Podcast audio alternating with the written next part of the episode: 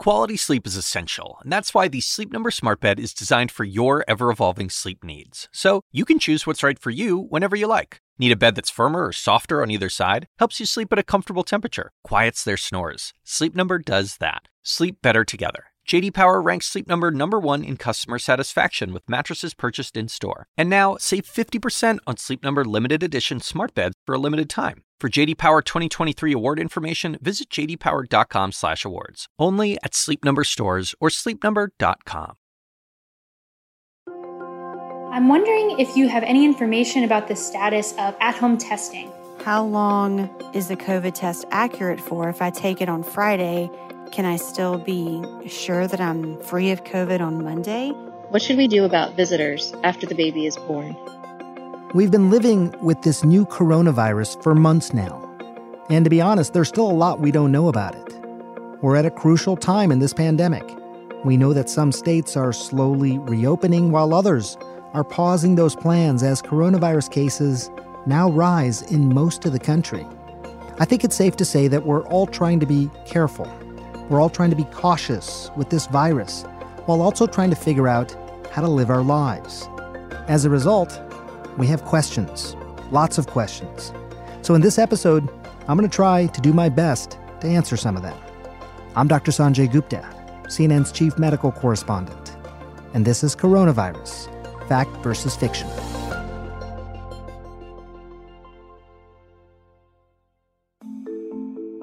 Hi, Dr. Gupta. As a nurse, I've been reading studies that indicate sometimes the virus can be transmitted through aerosolized particles, which can travel much farther than six feet. If that's the case, shouldn't we as healthcare professionals be updating our public health message to reflect the standards of airborne precautions? This has been a big topic in the news lately, and many experts do agree. Two weeks ago, over 200 scientists, in fact, signed an open letter urging the World Health Organization to acknowledge the role of airborne transmission in COVID 19 and to revise its public health message accordingly. Now, you might be thinking, didn't we already know that COVID 19 spreads in the air? Isn't that the reason we wear masks? That's true, but this is a little complicated. There are different ways that COVID 19 can spread. When we breathe or talk or sneeze or cough, we're releasing droplets that carry the virus particles into the air, but the size of those droplets can vary. Large droplets will fall onto surfaces rapidly, generally within six feet from an infected individual. The virus spreads when those droplets land on another person's nose or mouth, or when someone touches a surface where the droplets have landed. But smaller droplets may function differently. They can stay in the air longer, they can travel much further than six feet, and these smaller droplets can be inhaled more deeply into the lungs. Think of it like a spray bottle versus an aerosol can. Think about what comes out of those two different types of bottles. Now, currently, the World Health Organization states that droplets are the primary way that COVID 19 is transmitted. But experts say that there is increasing evidence that airborne viral particles are responsible for a lot of the spread as well. They say that the current public health guidance, which focuses on hand washing and social distancing, may not be enough then to protect people from airborne transmission. Experts are particularly worried about indoor environments. That's places like schools and restaurants and bars and nursing homes. Now, in response to the letter, the World Health Organization says it has been reviewing the evidence and acknowledged that airborne transmission of COVID 19 can't be ruled out, especially in crowded indoor spaces. Either way, masks and social distancing are still going to be necessary, but the experts urge public health agencies to also think about methods to mitigate aerosol transmission. They suggest things like circulating outdoor air, minimizing recirculated air, and possibly turning off the AC and opening windows as much as possible. The big thing, as you might guess, avoid overcrowding, especially in public transportation and public building situations. Hi, Dr. Gupta. This is Kirsten from Georgia. My question is about testing. How long is the COVID test accurate for? If I take it on Friday, can I still be sure that I'm free of COVID on Monday? Yeah, I think about this question as well. Uh, first of all, it does depend on the type of test you take. You might already know this, but the first type of test we're talking about is a viral test. That's going to tell you whether you are currently infected with COVID 19. That's the swab test, either in your nose or down your throat, or they might collect saliva from you. With this test, the results only apply to that point in time when you gave the sample. So if you took the test on a Friday and the results came back negative, it means that on Friday you were COVID 19 free.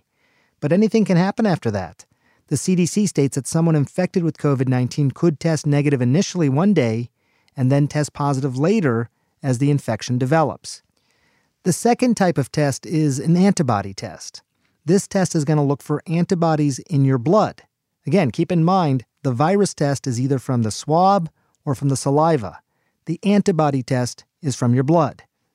Now, it may take a few weeks for your body to produce antibodies after a COVID 19 infection. So, if you test positive, it means that you had COVID 19 in the past and you probably have some immunity to the virus. But everyone is still being very cautious about these results because we don't know how long those antibodies last. As a result, we don't know how long that immunity lasts. For both types of tests, we must also be careful because the results are not 100% accurate. There could be false positives and false negatives.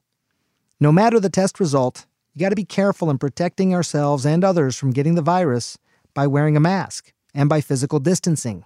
It can go a long way. I'm very curious as to why the coronavirus hit Nick Cordero so hard. Did he have any underlying issues that caused the virus to be worse for him? For those of you who don't know him, Nick Cordero was a Broadway actor who died from COVID 19 last week. His death was a huge loss to the theater world and beyond. It's also highlighted how much we still don't know about this virus. The thing is, Nick was just 41 years old and according to his wife, he had no pre existing conditions. We know that the virus's death rate is highest in older people, specifically people over the age of 80. But there are cases of younger people who become really sick, who end up in the hospital. The death rate for someone in their 40s is around 3% of confirmed deaths, which is a lot lower than the rate of 15% for those over 80.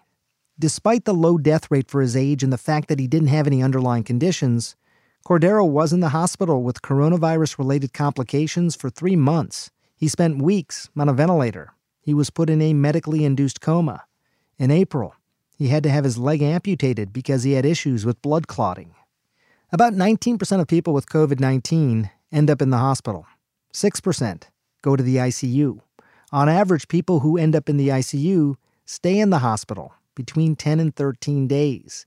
The point is that it's not just about living or dying. For people who get sick, it can be a prolonged hospital course.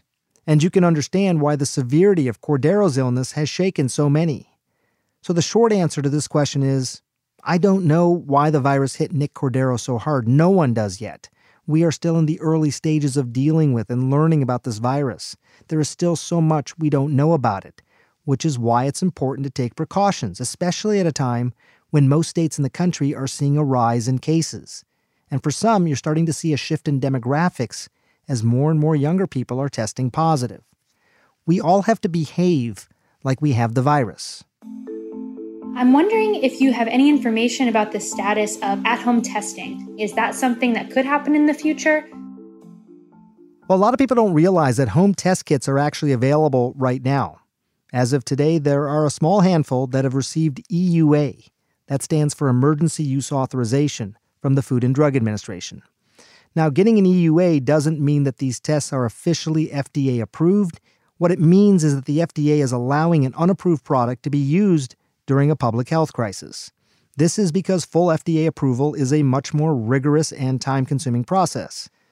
Now, these kits each work differently, but on the whole, they're usually shipped by manufacturers to your home and allow you to take nasal swabs or saliva samples.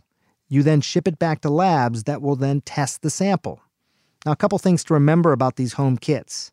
You do still have to send it to a lab. You're not going to get a diagnosis right there in your home. Also, not all of these kits are available in every state, and some do require a doctor's prescription. Big question Are these tests accurate? Well, if they've been issued an emergency use authorization by the FDA, then yes, they're fairly reliable, but keep in mind that these kits are not fully authorized by the FDA. Also, Watch out for phony home kits or those that don't have an FDA emergency use authorization. That's going to require a little bit of research on your part, or maybe talk to your doctor if you're thinking about taking one of these tests. Hi, Sanjay. I'm pregnant and due with a baby in October. What should we do about visitors after the baby is born? First of all, congratulations, and I'm sure you can't wait till October when that baby arrives. You should know that on average, as you probably have already realized, children aren't as severely affected by the virus. But an important thing to remember is that although it's rare, babies under a year old are going to be at higher risk for severe forms of COVID 19 compared to older children. That's because their immune systems still aren't fully developed yet. They also have smaller airways, which makes them more likely to develop breathing issues. I know that having a baby can be both the most wonderful and the most stressful period of anyone's life. You want the people you love to see your baby, to be part of this special time. So it's going to be tough in the short term. The safest thing for your newborn is not to have any visitors. You could talk to your pediatrician about how long you need to limit visitors but keep in mind, even in a normal pandemic free world, doctors will typically tell you to limit visitors to healthy friends and family and always have them wash their hands before touching the baby. In a COVID 19 world, you got to do that times 10.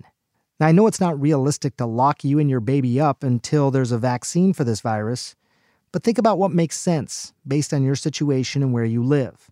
The most important thing is to limit your guests. Don't throw a party, the fewer the people, the better. If possible, consider seeing your visitors outside. Make sure that no one is showing any symptoms of illness, that everyone washes their hands, and of course, keep physical contact to a minimum. And wear a mask. Be safe, be careful, be thoughtful. And I think you'll find that right balance in terms of living with this virus.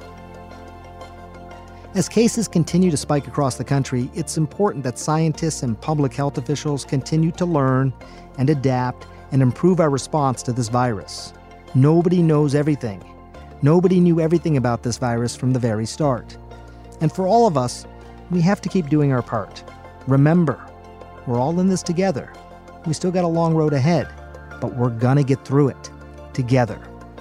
If you have questions, please record them as a voice memo and email them to asksanjay at cnn.com. We might include them in our next podcast. We'll be back tomorrow. Thanks for listening.